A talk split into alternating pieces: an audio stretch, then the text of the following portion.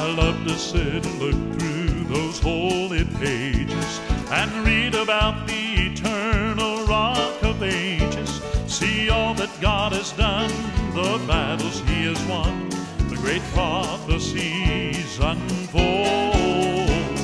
In every book from Genesis to Revelation, I see his loving grace and this great salvation brings courage to my soul, for I know He's in control. I believe every word is true. Yes, I believe every word that He said is true.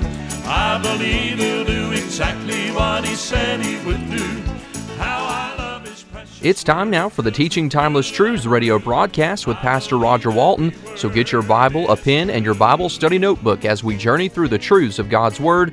And now, with today's timeless truth, here's Pastor Walton. Ecclesiastes chapter number 8. Ecclesiastes chapter number 8. We were looking last time in the first seven verses. Uh, we said there are five things that is kind of in a uh, a group by themselves. First of all, verse number one, Solomon says, "Seek wisdom." He, and I got to remind you in this chapter, he mixes things between the worldly wisdom that he has succumbed to over the years and the godly wisdom that he had at the beginning. And through this, he's not always going to be 100% correct with the worldly wisdom, that which is under the sun. But he does make points that you will say, that sounds true to me. And the Bible, you know, has other places that say things.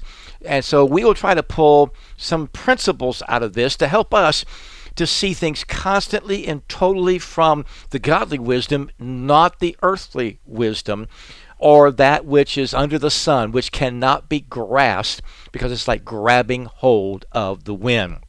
So we looked at you need to seek wisdom and you need to submit to authority. And the Bible does show that in other places. So we know that that is true with the one and only one exception uh, that we ought to obey God rather than man. So when God's edicts and laws and commandments that we're told we are to obey as a Christian conflict with that which the government says we can no longer or can do, then we must obey God. And many people have died as martyrs and gone to the stake and died in horrible deaths and all kinds of ways and tortures just simply because they would not recant and say that they did not believe in Jesus Christ. They wouldn't do that.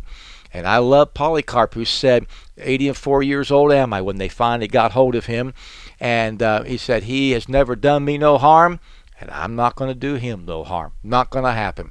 In fact, his prayers were so powerful that as he prayed, the people who were taking him were falling down on the ground for the power of God that was bringing that he was praying down as he was being led because he was just going to go and stay true to God, sing, and they had a hard time getting him to burn. You need to go to Foxe's Book of Martyrs and read about Polycarp. Well, now we're going to look at the last three. We need to first 8 see our limitations. In verses 9 to 14, we need to study God's providence. And then in verses 15 to 17, we need to savor the life that God has given us. Let's look at the first one in verse number 8. And you need to see the limitations. This is what Solomon is saying. You got to watch it. There are limitations in life. And if you look at this throughout history, you'll know that humanly speaking, this is true. That God has a higher uh, vantage point and a higher uh, ability than we do. First of all, he says there are limitations in the death of people. Look at the first part. There is no man that hath power over the Spirit to retain the Spirit. Now, the word spirit there in the Hebrew can be translated the, the spirit of a man, the wind. Uh, there are, it can be translated breath. Uh, it has a, about three or four things that all fit within that. And uh, it's okay because it can mean the wind, it can mean the human spirit, life, breath, all that. Well, it probably is imploring all of those meanings. Solomon, with his wisdom, would have used something that would implore all of them. And basically, there's no question. No man hath power over his spirit to stop it from leaving. You cannot retain the spirit. So if it's the spirit within, if it's the wind, no man has any power to stop the wind. You can't, the word retain has everything to do with restrain or grab hold of it. You can't go out there and get the wind and hold it in your hand. You can't hold it back. You can't push it back. It can push you back, but it's not, you're not going to push it back. No man has power to retain the spirit. Since the context uh, is dying, we're going to say the spirit of the man. But here it is neither hath he power in the day of death. No, you have no power. It is appointed unto man once to die. So let's look at the non Christian. There's an appointment day. I really wonder if uh, you understand clearly and correctly the fact that you don't have anything to say about it. Now, I realize people do things, they'll take their own lives and stuff like that, but the truth is, God has an appointment day, and He knows that day. And if you're lost, that day could be today, it could be 30 years from now. But do you want to risk dying today and going to hell forever, for all eternity? Or do you want to get saved? Now, saved person, you don't have a clue either. When the doctor says whatever he says, that's not in his hands. And uh, I'll be honest, as a pastor, for a lot of decades, for a lot of decades, I can tell you I've had doctors look at my people of the church and say, six weeks, six days, six months, and they have gone way past it. Not all, but many have. He's looked at some and said, You've got about four or five years gone in a few days. I've seen it all kinds of ways. I can remember in one particular case where they said to the person, You will be dead in a week. And they just took him off of every medication, said, It's hopeless, you're done, no more. But guess what? When they took him off all the medication, he rebounded for six months. Now, I realized it was six months, but hey, that wasn't a week. Here's the, what I'm saying. When they diagnosed me with cancer, they uh, told me the, of the cancers, it's one of the rougher ones to die from if you don't try to stop it. And though they can't cure it, it's one of the ones that they can try to keep in check for a longer time and you'd end up usually then succumbing to the medications as they wear out your vital organs. So, uh, you know, it leaves you with a decision. Do you want to have all your bones continue to break, break, break, break, break till you're like a beach ball? And they showed me a picture of the classic case. Or do you want to try some things to try to push it back and fix the blood plasma and pray? But this is what I, I knew. This is what I knew that day. I knew that God knows when I'm going to die. Now, before I ever got diagnosed, to have worried, now think about this with me, to have worried about being diagnosed with cancer back when I first got married, when I was 24 years age. In fact, I was actually 23. And then a couple months later, I turned 24. From 23 to what was I, 59, I think? I'd have to go back and think about that. But whatever it was, 23, 33, 43, 50, for o- over 30 years. If I worried about that, that's 30 years of worrying over something that never happened in 30 something years. God had the day and He knew, but I didn't, so why worry about it? I don't know when I'm going to die. Now, that night when they left, God gave me a verse as I had my devotions and everybody had left, and He didn't give me a day. What He said was, I would preach the word and continue to live. That has been four and a half years. I could die tomorrow. I could die today. I could die this year. I could die in 10 years. I can't worry about that because if I do, it just stops me from living today. I literally need to live today. So we, we have no power over this. Why do we spend so much energy on that which we have no power? And the truth is, when I don't feel good and the medication really messes with me, I generally listen to the radio or uh, while I lay on the couch and just try to hope that I'll get better. And when I feel good, I act like I don't have it. And I go to work. I know I have to be cautious to be about being around people, and I do that. But I usually I do all my work from my home, and that is a great thing. And when I go out to preach, I have to make sure my immune system's up. But thank God for that ability to be able to work from the house and I just act like I don't have it till I get sick and I go, "Oh yeah, that's right, you're sick," and I go lay down, and that's the way I have dealt with it from day one. Secondly, he said, not only is there limitations of the death of, of, of people, but there is also limitations in the discharge of war. Now think about this. He says, and there is no discharge in that war.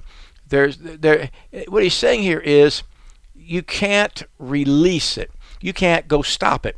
We can be mad about it and we can rebel against it and we can have our protests against it. But around the world at any given time in my lifetime, has there ever been a year of no war somewhere? No. You can't, you're limited on what you can do. You can't stop a war by yourself, especially a war that's not here. And World War One, World War Two, and Korea, and you've got Vietnam, and then we went into, of course, we've got other wars that have been fought. You go into the wars of the Iraqi wars and the Afghanistan wars, and now the war on terror. it's never ending. And then he said, Neither shall wickedness deliver those who are given to it. And this one's one of the ones that dismays a lot of Christians, and it dismayed Solomon. The deliverance of the wicked. They're so rampant. The wicked just works and does and goes what they can. But you know what he says here? He said the wicked can't deliver the wicked. He said wickedness cannot deliver the wicked from their wickedness.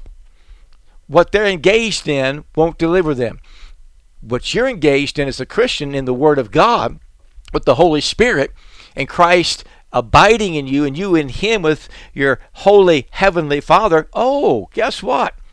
You are in good shape. Why?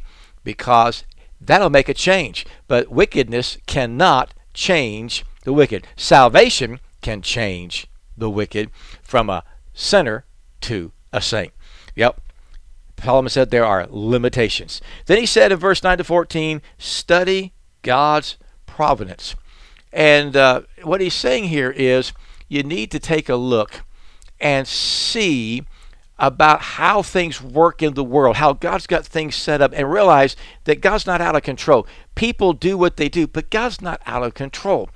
Verse 9 All this have I seen and applied my heart unto every work that is done under the sun. Here we go.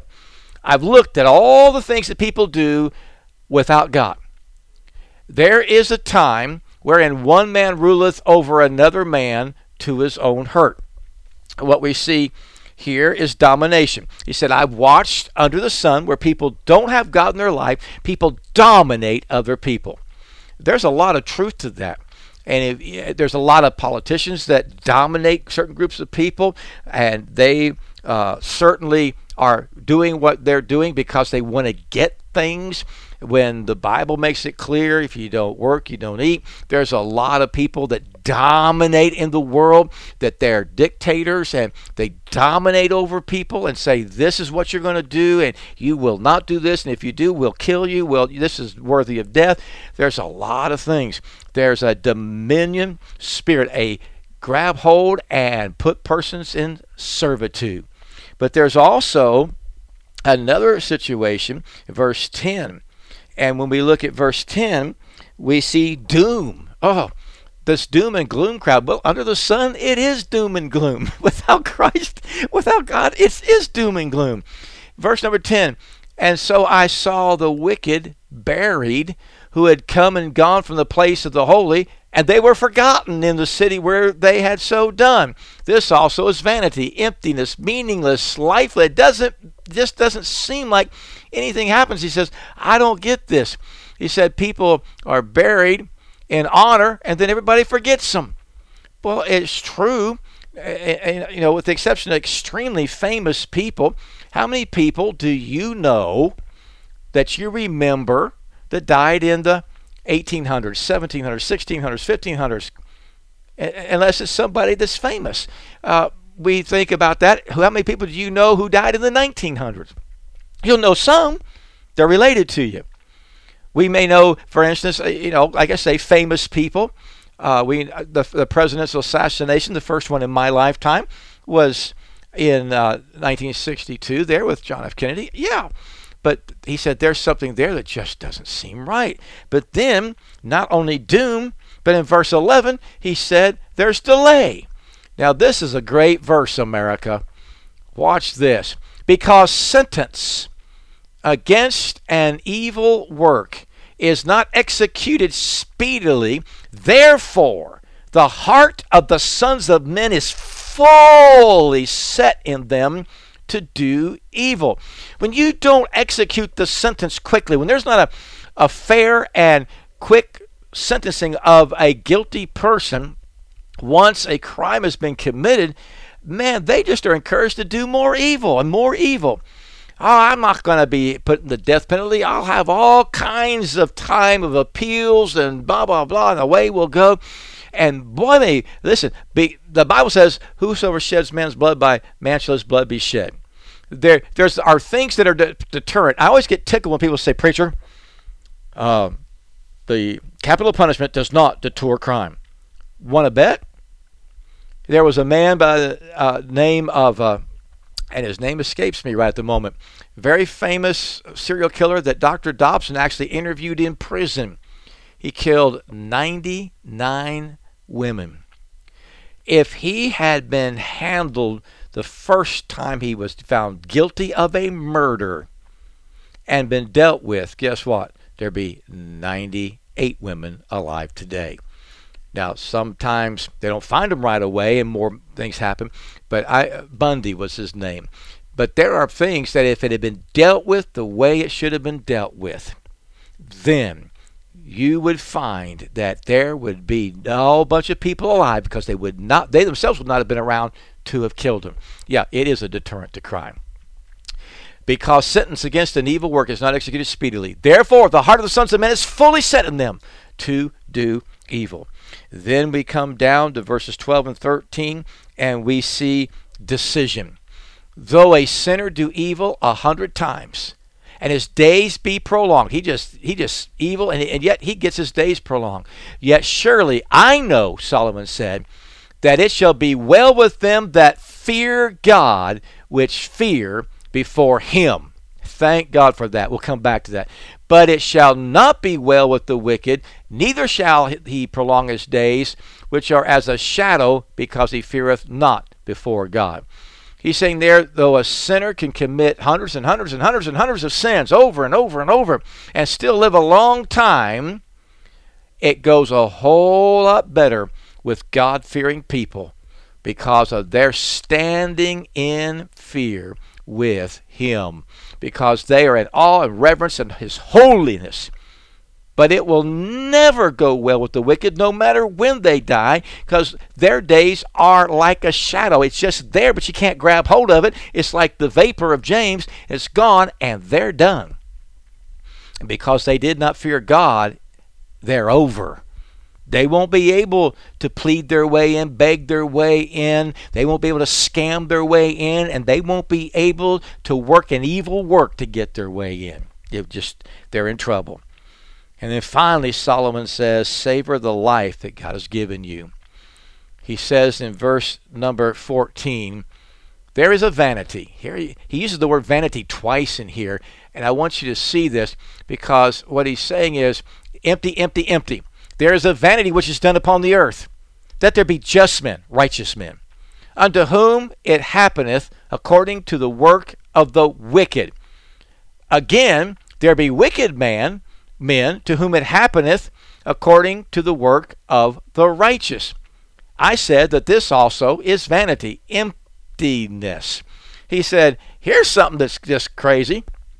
This is something that goes on all the time here on this planet. He said, I've watched it sometimes there are righteous people who get what the wicked deserve, and that just don't make sense. The psalmist said that. Why are the wicked getting away with this? What is going on? I'd like to just give you some help here. When a wicked person seems to be getting getting away with it, they're not. God has the record, and it's all on case. The fact that they're living can mean one of two things. Number one, it can mean that uh, they are fulfilling a purpose that God wants. Wicked people have performed things for God that they didn't know they were doing. Nebuchadnezzar and Babylon, the Babylonian captivity, is one of those things. But there's also the fact that they could get saved. And man, I'm telling you, we want to see people get saved. When you look at a wicked person, man, they're so wicked. And I prayed this prayer many times Lord, save them. But if they're not going to be saved, stop them. Stop them. They're too wicked. Stop them. And He will, because the Bible says the wrath of man will praise Him or He'll restrain it. He says, I've looked at this, and boy, I'm telling you, there is something going on here. It's just empty vanity. Then I commended mirth because a man hath no better thing under the sun than to eat and to drink and be merry, for that shall abide him without the labor of days of life which God hath given him under the sun. This is kind of a complicated verse, and I want to deal carefully with it because we know the Bible says about the rich man who said, Eat, drink, and be merry, for tomorrow you die. That was his attitude. I don't believe that's what Solomon said here at all when he used the phrase, which God hath given him under the sun.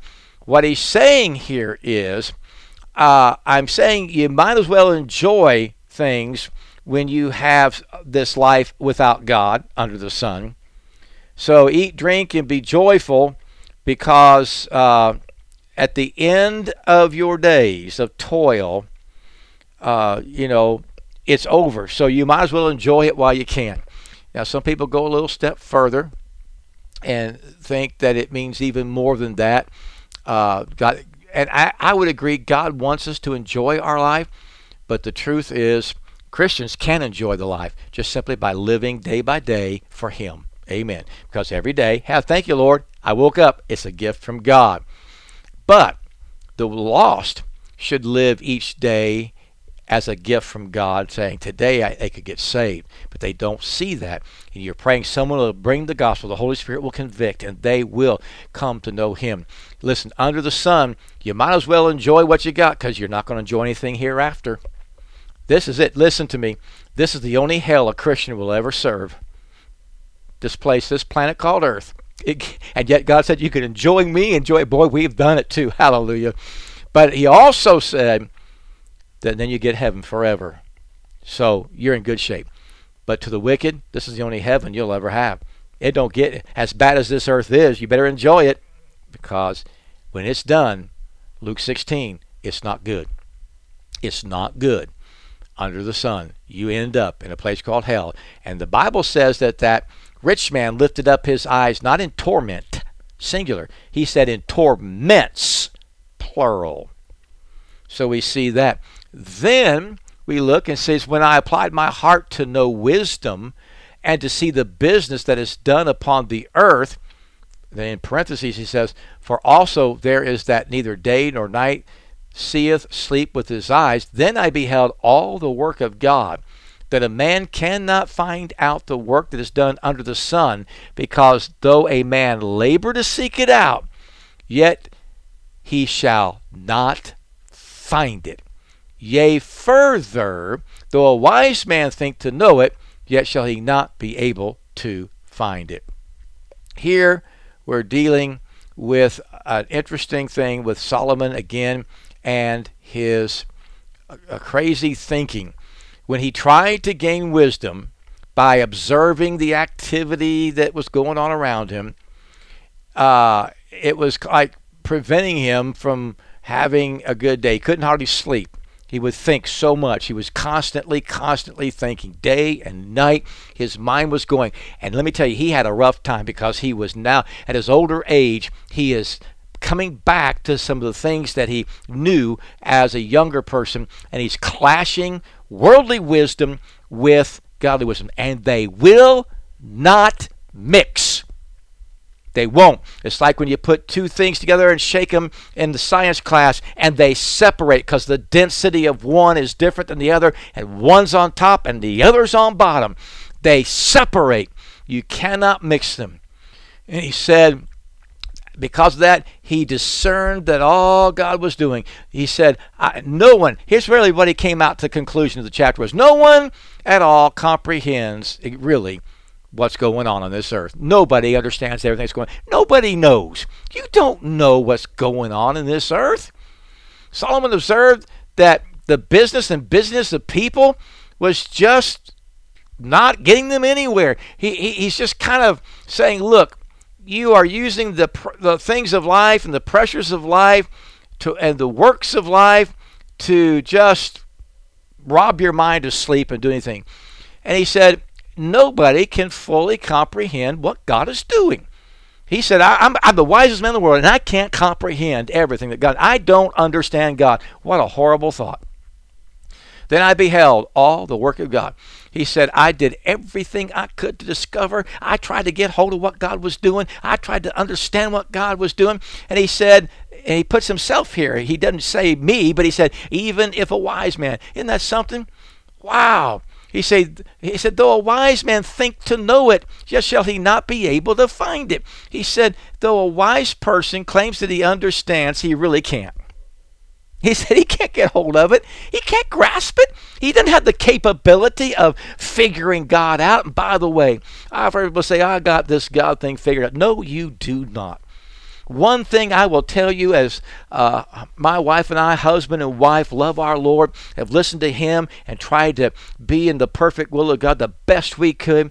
My wife and I have been together 40 years in a few months, and we have come to this conclusion, and we've said it in the last probably 10, 15, 20 years, many, many times, as we look back over what God has done in our life and where He's moved us and what He's had us do and the things He opened our eyes to.